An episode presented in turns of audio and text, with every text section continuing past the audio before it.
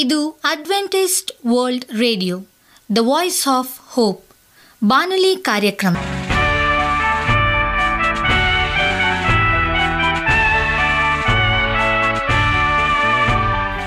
ನಮಸ್ಕಾರ ಪ್ರೀತಿಯ ಕೇಳುಗರೆ, ನಾನು ನಿಮ್ಮ ಆಕಾಂಕ್ಷ ಪಾಲ್.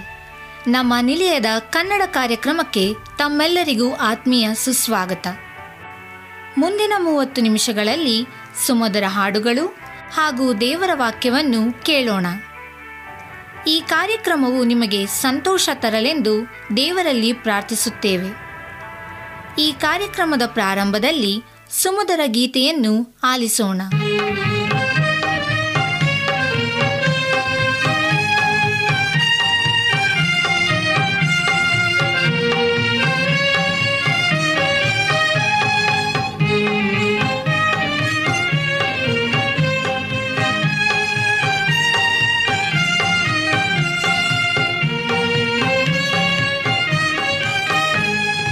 ಜೀವನ ಹೊಸ ಜೀವನ ಪಡೆಯಿರಿ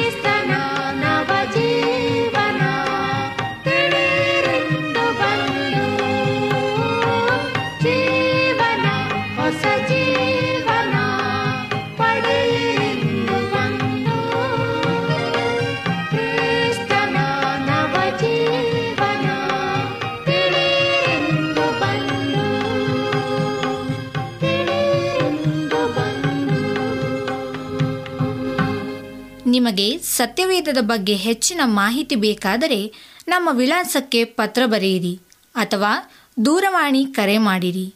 ನಮ್ಮ ದೂರವಾಣಿಯ ಸಂಖ್ಯೆ ಒಂಬತ್ತು ಸೊನ್ನೆ ಆರು ಸೊನ್ನೆ ಆರು ಎಂಟು ನಾಲ್ಕು ಏಳು ಏಳು ಮೂರು ಹಾಗೂ ಎಂಟು ಮೂರು ಒಂಬತ್ತು ಸೊನ್ನೆ ಆರು ಸೊನ್ನೆ ಐದು ಎರಡು ಒಂಬತ್ತು ಒಂಬತ್ತು.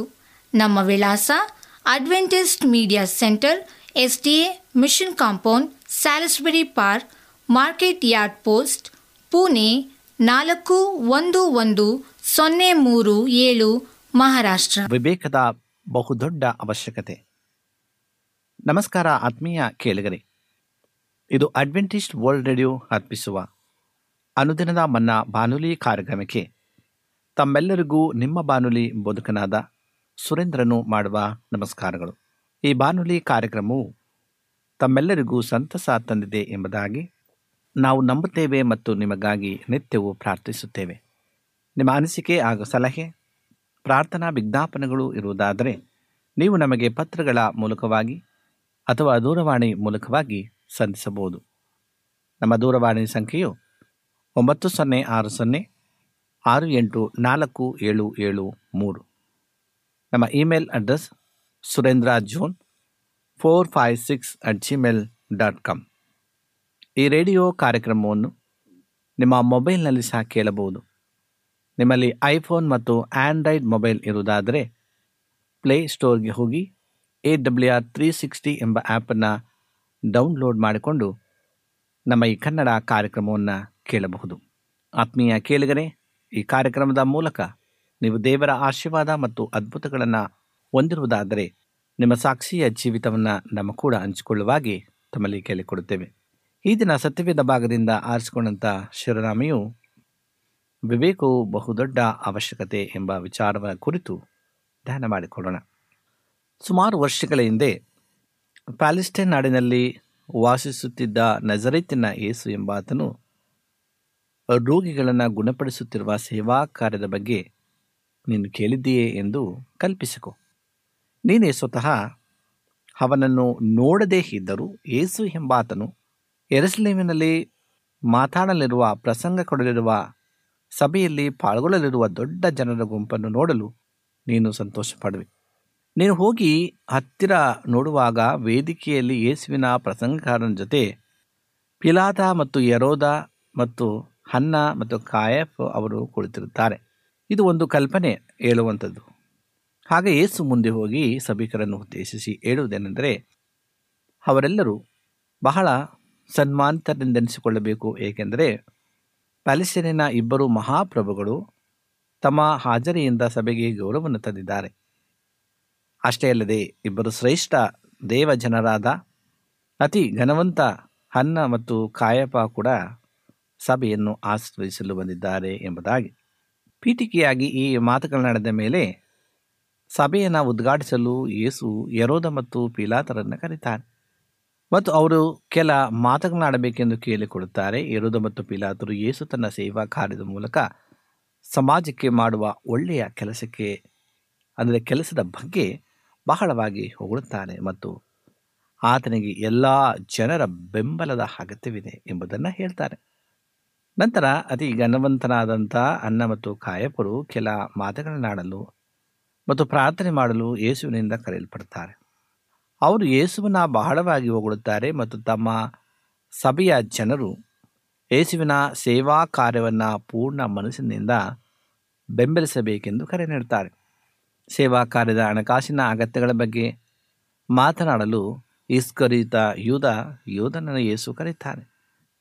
ಸೇವಾ ಕಾರ್ಯದ ಅವಶ್ಯಕತೆಗಳನ್ನು ಪೂರೈಸುವುದಕ್ಕಾಗಿ ಲಕ್ಷಾಂತರ ರೂಪಾಯಿಗಳ ಅಗತ್ಯವಿರುವುದರ ಬಗ್ಗೆ ಯೂದನು ಮಾತನಾಡ್ತಾನೆ. ಮತ್ತೆ ಅವನು ಈ ರೀತಿಯಾಗಿ ಹೇಳ್ತಾನೆ, ಸಾವಿರ ರೂಪಾಯಿಗಳಿಗಿಂತ ಹೆಚ್ಚು ಕಾಣಿಕೆ ಕೊಡುವವರಿಗೆ ಸ್ವಾಗತಕಾರರ ಬಳಿ ಪತ್ರಗಳು ಅಥವಾ ಅರ್ಜಿಗಳು ದೊರಕುತ್ತವೆ ಮತ್ತು ಅಂಥವರಿಗಾಗಿ ಯೇಸು ವಿಶೇಷ ಪ್ರಾರ್ಥನೆಯನ್ನು ಸಲ್ಲಿಸುವುದಾಗಿ ಆಹ್ವಾನಿಸುತ್ತಾನೆ. ಅಂದರೆ ಕಾಣಿಕೆ ಕೊಡುವವರು ವಿಶ್ವಾಸಿ ಅಥವಾ ಅವಿಶ್ವಾಸಿಗಳಾಗಿದ್ದರೂ ಪರವಾಗಿಲ್ಲ, ಎಲ್ಲ ಶ್ರೀಮಂತರಿಗೆ ಸ್ವಾಗತವಿದೆ ಮತ್ತು ಅತಿ ಶ್ರೀಮಂತರಾಗಿದ್ದರೆ ಇನ್ನೂ ಉತ್ತಮ.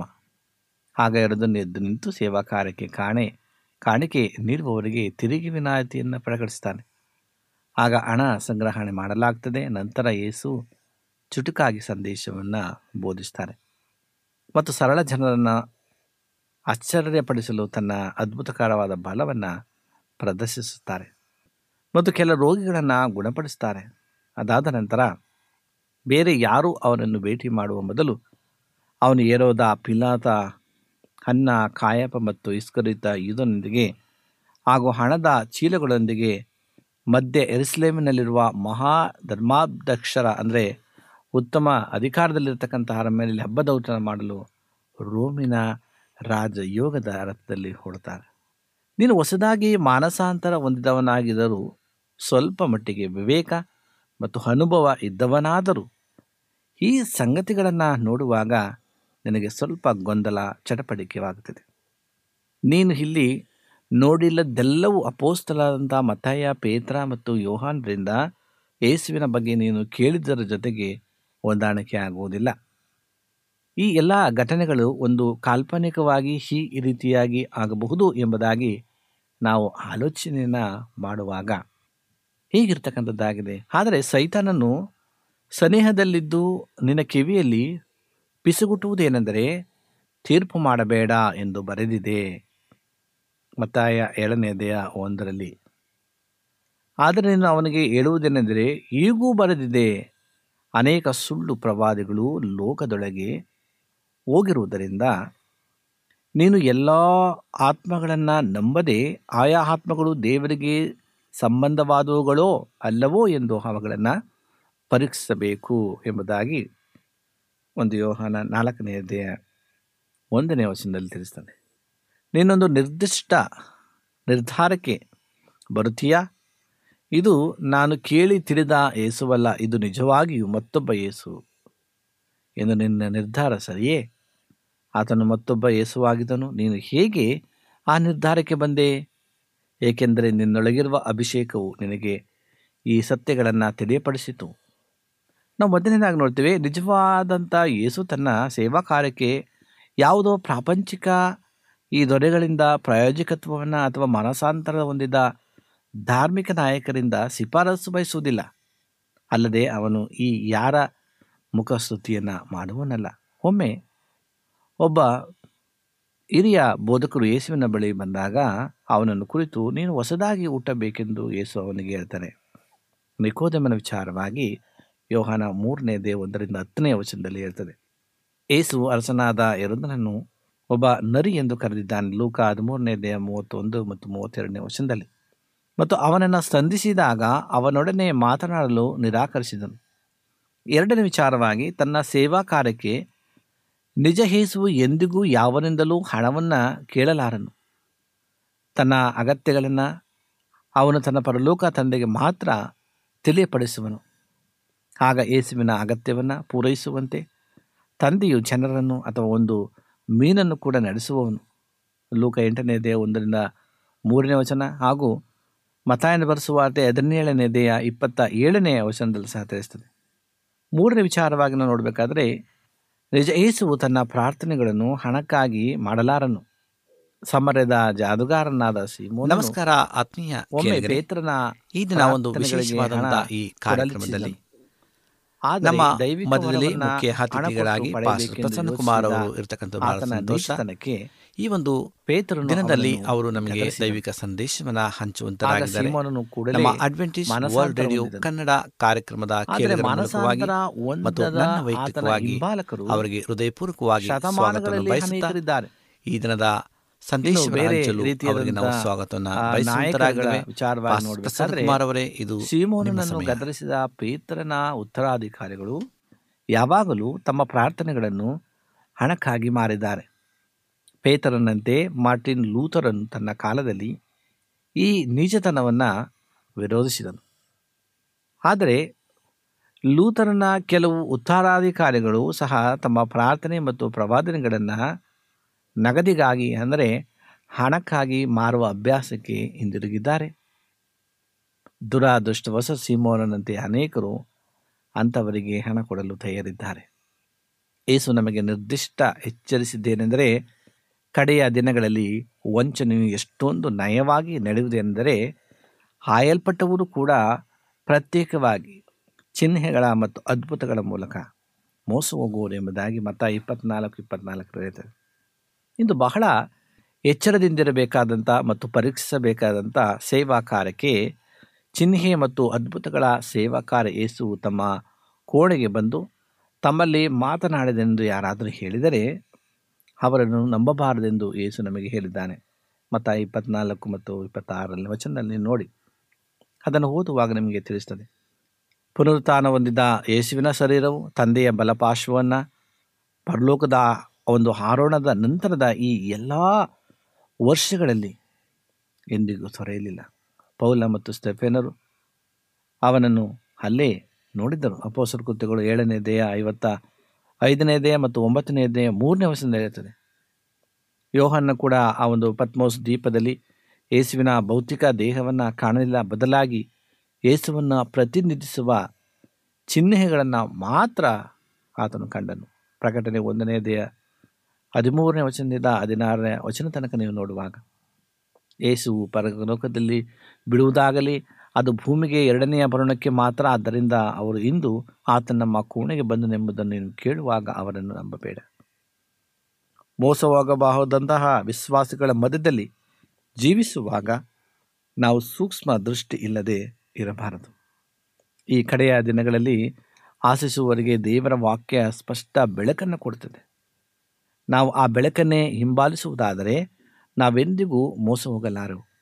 ಪವಿತ್ರಾತ್ಮನ ಹೊಸ ಒಡಂಬಡಿಕೆಯಲ್ಲಿ ಒಂದು ಮುಖ್ಯವಾದ ವಿಷಯವೆಂದರೆ ಯೆಶಾಯ ಪುಸ್ತಕದಲ್ಲಿ ನಲವತ್ತರಿಂದ ನಲವತ್ತ ಅರವತ್ತ ಆರನೇ ಅಧ್ಯಾಯಗಳಲ್ಲಿ ಕೂಡ ಪವಿತ್ರಾತ್ಮನು ಒಂದು ಪ್ರಮುಖ ವಿಷಯವಾಗಿದ್ದಾನೆ. ಈಗೋ ನನ್ನ ಸೇವಕನು, ಇವನಿಗೆ ನಾನೇ ಆಧಾರ ಎಂಬುದಾಗಿ ಯೆಶಾಯ ನಲವತ್ತೆರಡನೇ ಅಧ್ಯಾಯ ಒಂದನೇ ವರ್ಷದಲ್ಲಿ. ಒಬ್ಬ ನಿಜವಾದ ದೇವರ ಸೇವಕನು ದೇವರಿಂದ ಆರಿಸಲ್ಪಟ್ಟವನೇ ಹೊರತು ಹಣ ಅಥವಾ ಯಾವುದೇ ಸಂಸ್ಥೆಯಿಂದ ಆರಿಸಲ್ಪಟ್ಟವನಾಗಿರುವುದಿಲ್ಲ. ಕರ್ತನೆ ನಮ್ಮನ್ನು ಎಲ್ಲ ಕಾಲದಲ್ಲೂ ಎತ್ತಿ ಹಿಡಿಯಬೇಕು. ಜನರು ನಮ್ಮ ನಮಗೆ ಉಡುಗೊರೆಗಳನ್ನು ಕೊಡಬಹುದು, ಆದರೆ ನಾವೆಂದಿಗೂ ಜನರು ಅಥವಾ ಹಣದ ಮೇಲೆ ಆತುಕೊಂಡಿರಬಾರದು. ಆಧರಿಸುವುದು ಎಂಬ ಪದವು ನಾವು ಯಾವುದರ ಮೇಲೆ ಆತುಕೊಂಡಿದ್ದೇವೋ ಅದನ್ನು ಸೂಚಿಸುತ್ತದೆ. ನಾವು ದೇವರ ಮೇಲೆ ಮಾತ್ರ ಆತುಕೊಂಡಿರಬೇಕು.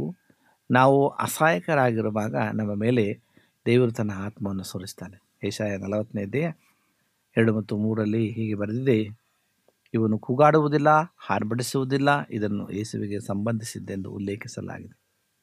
ಇಲ್ಲಿ ಹೇಳಲ್ಪಟ್ಟಿರುವ ಈ ಒಂದು ವಿಷಯ ಏನೆಂದರೆ, ಬೀದಿಗಳಲ್ಲಿ ಇವನ ಧ್ವನಿಯೇ ಕೇಳಿಸುವುದಿಲ್ಲ ಮತ್ತು ಜಜ್ಜಿದ ದಂಟನ್ನು ಅವನು ಮುರಿದು ಹಾಕುವುದಿಲ್ಲ ಎಂದು.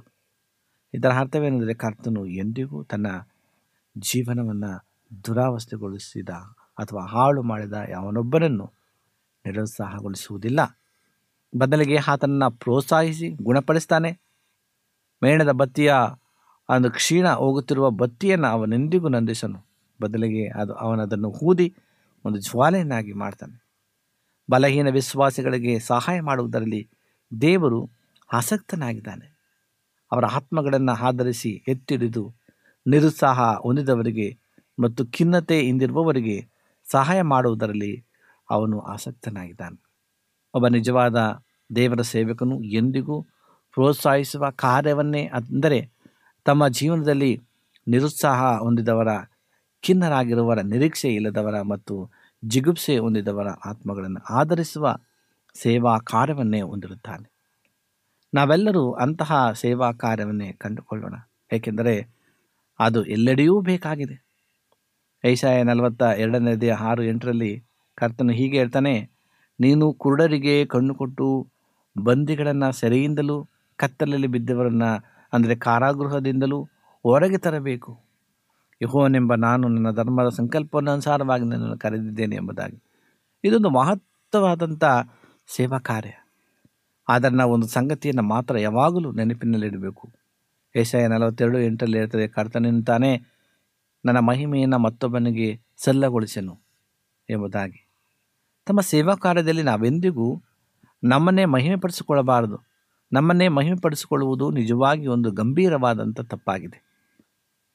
ಅದು ಹಣವನ್ನು ಕದಿಯುವುದಕ್ಕಿಂತಲೂ ಕೀಳಾದದ್ದು. ದೇವರು ನಿನ್ನನ್ನು ಮತ್ತು ನಿನ್ನ ಸೇವಾ ಕಾರ್ಯವನ್ನು ಆಶೀರ್ವದಿಸಿ ನಿನ್ನನ್ನು ಬಲವಾಗಿ ಉಪಯೋಗಿಸಬಹುದು, ಆದರೆ ಅವನು ತನ್ನ ಮಹಿಮೆಯನ್ನು ಯಾರಿಗೂ ಕೊಡಲಾರನು. ಒಮ್ಮೆ ನೀನು ದೇವರ ಮಹಿಮೆಯನ್ನು ಮುಟ್ಟಲು ಆರಂಭಿಸಿದರೆ ಅನೇಕ ದೇವ ಸೇವಕರು ತಮ್ಮನ್ನೇ ನಾಶಪಡಿಸಿಕೊಂಡಂತೆ ನೀನು ನಿನ್ನನ್ನೇ ನಾಶಪಡಿಸಿಕೊಳ್ಳುವೆ. ದೇವರ ಮುಂದೆ ನೀನು ನಿನ್ನನ್ನು ಪ್ರವರ್ತಿಸಲು ಆರಂಭಿಸಿದರೆ, ದೇವರಿಗಿಂತ ನೀನು ನಿನ್ನ ಕಡೆ ಜನರನ್ನು ಆಕರ್ಷಿಸಿದರೆ ಮತ್ತು ದೇವರು ಮಾಡಿದ್ದಕ್ಕೆ ನೀನು ನೀನೇ ಮಾಡಿದ್ದೆಂದು ಎಣಿಸಿದರೆ ನೀನು ಬಹಳ ಅಪಾಯಕಾರಿ ನೆಲದಲ್ಲಿರುವೆ. ಈ ರೀತಿಯಾಗಿ ಸಾವಿರಾರು ಜನ ತಮ್ಮ ಮೇಲಿದ್ದ ದೇವರ ಒಂದು ಆಶೀರ್ವಾದವನ್ನು ಕಳೆದುಕೊಂಡಿದ್ದಾರೆ. ಯೆಶಾಯ ನಲವತ್ತೆರಡು ಹತ್ತೊಂಬತ್ತರಲ್ಲಿ, ನನ್ನ ಸೇವಕನ ಹೊರತು ಯಾರು ಕುರುಡರು, ನನ್ನನ್ನು ಕಳಿಸುವ ದೂತನಂತೆ ಯಾರು ಕಿವುಡರು, ನನ್ನ ಭಕ್ತನ ಹಾಗೆ ಯಾರು ಕುರುಡರು, ಯೆಹೋವನ ಸೇವಕನ ಪ್ರಕಾರ ಅಂಧಕರು ಯಾರು. ಇದೊಂದು ಗಲಿಬಿಲಿಗೊಳಿಸುವ ವಚನ. ಪ್ರತ್ಯೇಕವಾಗಿ ಇದು ಯೇಸುವಿನ ವಿಷಯವಾಗಿ ಸ್ಪಷ್ಟವಾಗಿ ಬರೆಯಲ್ಪಟ್ಟುವುದರಿಂದ ಅದರ ಅರ್ಥ ತನ್ನ ಸುತ್ತಮುತ್ತ ತಾನು ನೋಡುವ ಮತ್ತು ಕೇಳುವ ಅನೇಕ ವಿಷಯಗಳಿಗೆ ದೇವರ ಸೇವಕನು ಕುರುಡನು ಮತ್ತು ಕಿವುಡನಾಗಿರ್ತಾನೆ. ತಾನು ಅನೇಕ ವಿಷಯಗಳನ್ನು ನೋಡ್ತಾನೆ, ಆದರೆ ಅವನು ಜನರ ಪಾಪಗಳನ್ನು ಹುಡುಕಿಕೊಂಡು ಹೋಗುವುದಿಲ್ಲ, ಜನರ ಮಾತುಗಳನ್ನು ತಪ್ಪುಗಳನ್ನು ಅವನು ಹುಡುಕುವುದಿಲ್ಲ. ಪರಿಸಾಯರು ಯೇಸುವಿನ ಮೇಲೆ ಆರೋಪ ಹೊರಿಸಲು ಅವನ ಮಾತುಗಳನ್ನು ತಪ್ಪುಗಳನ್ನು ಹುಡುಕಲು ಕಾಯುತ್ತಿದ್ದರು. ಅನೇಕ ಕ್ರೈಸ್ತರು ಇಂದು ಅದೇ ರೀತಿ ಜೀವಿಸ್ತಾ ಇದ್ದಾರೆ. ಅವರು ಒಬ್ಬನ ಸೇವಾ ಕಾರ್ಯದ ಬಗ್ಗೆ ಹೊಟ್ಟೆ ಕಿಚ್ಚಪಡುವುದರಿಂದ ಅವನು ಹೇಳುವುದರಲ್ಲಿ ತಪ್ಪು ಕಂಡುಕೊಳ್ಳಲು ಕಾಯ್ತಿರ್ತಾರೆ. ಪ್ರಿಯರೇ, ನೀನು ಅಂಥವರಂತೆ ಆಗಬೇಡ. ನಿನ್ನ ಸುತ್ತಲೂ ನೀನು ಕಾಣುವ ಮತ್ತು ಕೇಳುವ ಅನೇಕ ವಿಷಯಗಳು ವಿಷಯಗಳ ವಿಚಾರವಾಗಿ ನೀನು ಕುರುಡನು ಮತ್ತು ಕಿವುಡನಾಗಿರು. ನಿನ್ನ ಬಗ್ಗೆ ಯಾರಾದರೂ ತಪ್ಪಾದ ಆರೋಪವನ್ನು ಮಾಡಿದಾರೋ, ನೀನು ಕಿವುಡನಾಗಿದ್ದಲ್ಲಿ ನೀನದನ್ನು ಕೇಳಲಾರೆ. ಆದ್ದರಿಂದ ಕಿವುಡನಾಗಿರು. ದೇವರ ಸೇವಕನೊಬ್ಬನು ಆಕರ್ಷಣೀಯ ಹೆಂಗಸರಿಗೆ ಕುರುಡನಾಗಿರುವುದು ಒಳ್ಳೆಯದಲ್ಲವೇ? ನಿನಗೆ ಕಣ್ಣುಗಳಿವೆ, ಆದರೆ ನೀನು ನೋಡುವುದಿಲ್ಲ, ಆಗ ನಿನ್ನೊಬ್ಬ ಕುರುಡನು. ನಿನಗೆ ಕಿವಿಗಳಿದ್ದರೂ ನೀನು ಕೇಳುವುದಿಲ್ಲ, ಯಾಕೆಂದರೆ ನೀನು ಕಿವುಡು ಕಿವಿಗಳು ಕೇಳುವುದರಿಂದ ಮತ್ತು ನಿನ್ನ ಕಣ್ಣುಗಳು ನೋಡುವುದರಿಂದ ನೀನು ತೀರ್ಪು ಕೊಡುವುದಿಲ್ಲ. ಇದೇ ಯೇಸು ಜೀವಿಸಿದ ರೀತಿಯಾಗಿತ್ತು. ನಾವು ಅದೇ ರೀತಿ ಜೀವಿಸಬೇಕಾಗಿದೆ. ಆತ್ಮೀಯ ಪ್ರಿಯ ಸಹೋದರ ಸಹೋದರಿಯರೇ, ಇಂದು ನಾವು ವಿವೇಕದ ಬಹು ದೊಡ್ಡ ಅವಶ್ಯಕತೆ ನಮಗೆ ಬೇಕಾಗಿದೆ. ಅನೇಕ ಸಂದರ್ಭಗಳಲ್ಲಿ ನಾವು ಈ ರೀತಿಯಾಗಿ ಬಿದ್ದೋಗಬಹುದು. ಆದ್ದರಿಂದ ದೇವರೇ, ಈ ಬಲಹೀನತೆಯಲ್ಲಿ ನಾವು ಬಿದ್ದು ಹೋಗದ ಹಾಗೆ ನಮಗೆ ಬೇಕಾದಂಥ ಆ ಒಂದು ದೊಡ್ಡ ವಿವೇಕವನ್ನು, ತಿಳುವಳಿಕೆಯನ್ನು, ನನ್ನ ಪವಿತ್ರ ಆತ್ಮನ ಶಕ್ತಿಯನ್ನು ನಮಗೆ ಅನುಗ್ರಹಿಸಿಕೊಡು ಎಂಬುದಾಗಿ ನಾವು ಪ್ರಾರ್ಥನೆ ಮಾಡಬೇಕಾಗಿದೆ. ಹಾಗೆ ನಾವು ಪ್ರಾರ್ಥನೆ ಮಾಡುವುದಾದರೆ ದೇವರು ನಮ್ಮನ್ನು ವಿಶೇಷವಾದಂಥ ತನ್ನ ಕೃಪೆಗಳನ್ನು ತುಂಬಿಸಿ ಆತನ ನಿತ್ಯ ನಿರಂತರ ಆರಾಧನೆಯಲ್ಲಿ ಸೇರುವಂತೆ ದೇವರು ನಮ್ಮನ್ನು ಬಲಪಡಿಸತಕ್ಕಂಥನಾಗಿದ್ದಾನೆ. ದೇವರು ವಿಶೇಷವಾಗಿ ಈ ವಾಕ್ಯಗಳನ್ನು ಆಶೀರ್ವಾದ ಮಾಡಲಿ. ನಮ್ಮ ಕಣ್ಣುಗಳನ್ನು ಮುಚ್ಚಿ ಪ್ರಾರ್ಥನೆಯನ್ನು ಮಾಡಿಕೊಳ್ಳೋಣ. ನಮ್ಮನ್ನು ಬಹಳವಾಗಿ ಪ್ರೀತಿಸುವಂಥ ಪರಲೋಕದ ತಂದೆಯ ದೇವರೇ, ನಿನ್ನ ಪರಿಶುದ್ಧ ನಾಮಕ್ಕೆ ಸ್ತೋತ್ರವನ್ನು ಸ್ವಾಮಿ. ದೇವರೇ, ಈ ಒಂದು ಸುಂದರವಾದಂಥ ವಾಕ್ಯವನ್ನು ಕೇಳಿದ್ದೇವೆ. ವಿವೇಕವು ಬಹುದೊಡ್ಡ ಅವಶ್ಯಕತೆ ಎಂಬುದಾಗಿ. ಹೌದು ಸ್ವಾಮಿ, ನಿನ್ನ ಜ್ಞಾನ, ನಿನ್ನ ತಿಳುವಳಿಕೆ ನಮಗೆ ಅವಶ್ಯಕವಾಗಿದೆ. ಅದನ್ನು ಸ್ವಾಮಿ ನಾವು ಪಡೆದುಕೊಂಡು ಈ ಲೋಕದಲ್ಲಿ ಒಳ್ಳೆಯ ಮಕ್ಕಳಾಗಿ ನಾವು ಜೀವಿಸುವಂತೆ ನಮ್ಮ ಪ್ರತಿಯೊಬ್ಬೊಬ್ಬರ ಹೃದಯಗಳ ಪ್ರಾಣಗಳನ್ನು ತೆರೆ ತುಂಬು ಬಲಪಡಿಸಿ ಸ್ವಾಮಿ. ಒಂದು ವೇಳೆ ನಿನ್ನ ವಿರೋಧವಾಗಿ ನಾವು ಪಾಪ ಮಾಡಿದಂಥ ಪಕ್ಷದಲ್ಲಿ ನಮ್ಮ ಪಾಪಗಳನ್ನು ಮನ್ನಿಸಿ ನಿನ್ನ ಮಕ್ಕಳಾಗಿ ನಮ್ಮನ್ನು ಸ್ವೀಕರಿಸಿ. ನಮ್ಮ ಪ್ರಾರ್ಥನೆ ಕೇಳ್ತಾ ಇದ್ದೆ, ಅದಕ್ಕಾಗಿ ಸ್ತೋತ್ರ ತಂದೆಯೇ. ಈ ಸಮಯದಲ್ಲಿ ಈ ವಾಕ್ಯಗಳನ್ನು ಕೇಳುವಂಥ ಪ್ರತಿಯೊಬ್ಬ ನಿನ್ನ ಪ್ರಿಯ ಮಕ್ಕಳನ್ನು ಆಶೀರ್ವಾದ ಮಾಡು, ಬಲಪಡಿಸು, ನಿನ್ನ ಕೃಪೆಯಿಂದ ತುಂಬಿಸು. ಪ್ರಾರ್ಥನೆ ಕೇಳಿದಕ್ಕಾಗಿ ಸ್ತೋತ್ರ. ಎಲ್ಲ ವಿಜ್ಞಾಪನೆಗಳನ್ನು ಯೇಸು ಕ್ರಿಸ್ತನ ನಾಮದಲ್ಲಿ ಬೇಡಿಕೊಳ್ಳುತ್ತಿವೆ ತಂದೆಯೇ, ಆಮೇನ್.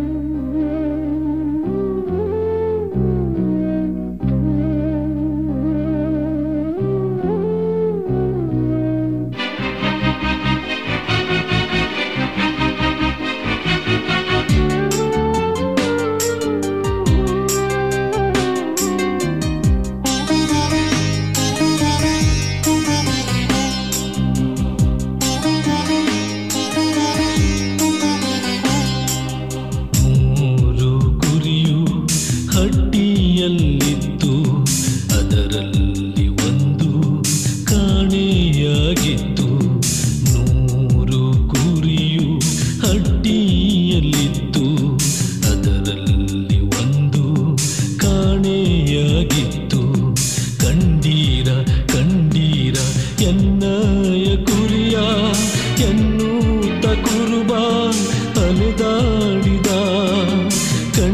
ಕಂಡೀರ ಕಂಡೀರ ಎನ್ನಯ ಕುರಿಯ ಎನ್ನುತ್ತ ಕುರುಬ ಅಲೆದಾಡಿದ ಅಲೆದು ಅಲೆದು ಹುಡುಕಾಡಿದ ಅಲೆದು ಅಲೆದು ಹುಡುಕಾಡಿದ ನೂರು ಕುರಿಯು ಹಟ್ಟಿಯಲ್ಲಿತ್ತು ಅದರಲ್ಲಿ ಒಂದು ಕಾಣೆಯಾಗಿತ್ತು ನೂರು ಕುರಿಯು ಹಟ್ಟಿಯಲ್ಲಿತ್ತು ಅದರಲ್ಲಿ ಒಂದು ಕಾಣೆಯಾಗಿತ್ತು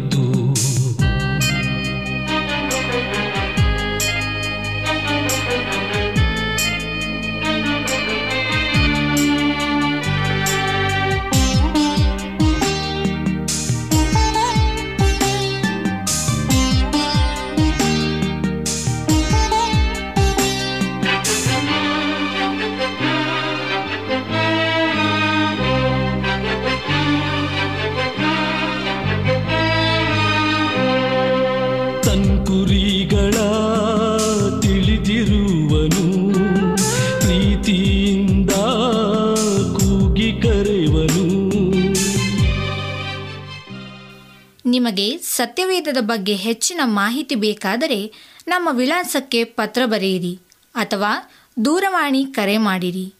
ನಮ್ಮ ದೂರವಾಣಿಯ ಸಂಖ್ಯೆ ಒಂಬತ್ತು ಸೊನ್ನೆ ಆರು ಸೊನ್ನೆ ಆರು ಎಂಟು ನಾಲ್ಕು ಏಳು ಏಳು ಮೂರು ಹಾಗೂ ಎಂಟು ಮೂರು ಒಂಬತ್ತು ಸೊನ್ನೆ ಆರು ಸೊನ್ನೆ ಐದು ಎರಡು ಒಂಬತ್ತು ಒಂಬತ್ತು. ನಮ್ಮ ವಿಳಾಸ Adventist media centre, S D A mission compound, Salisbury park, market yard post, Pune ನಾಲ್ಕು ಒಂದು ಒಂದು ಸೊನ್ನೆ ಮೂರು ಏಳು, ಮಹಾರಾಷ್ಟ್ರ. ಮತ್ತೆ ಮುಂದಿನ ಕಾರ್ಯಕ್ರಮದಲ್ಲಿ ಭೇಟಿಯಾಗುವ. ನಮಸ್ಕಾರಗಳು.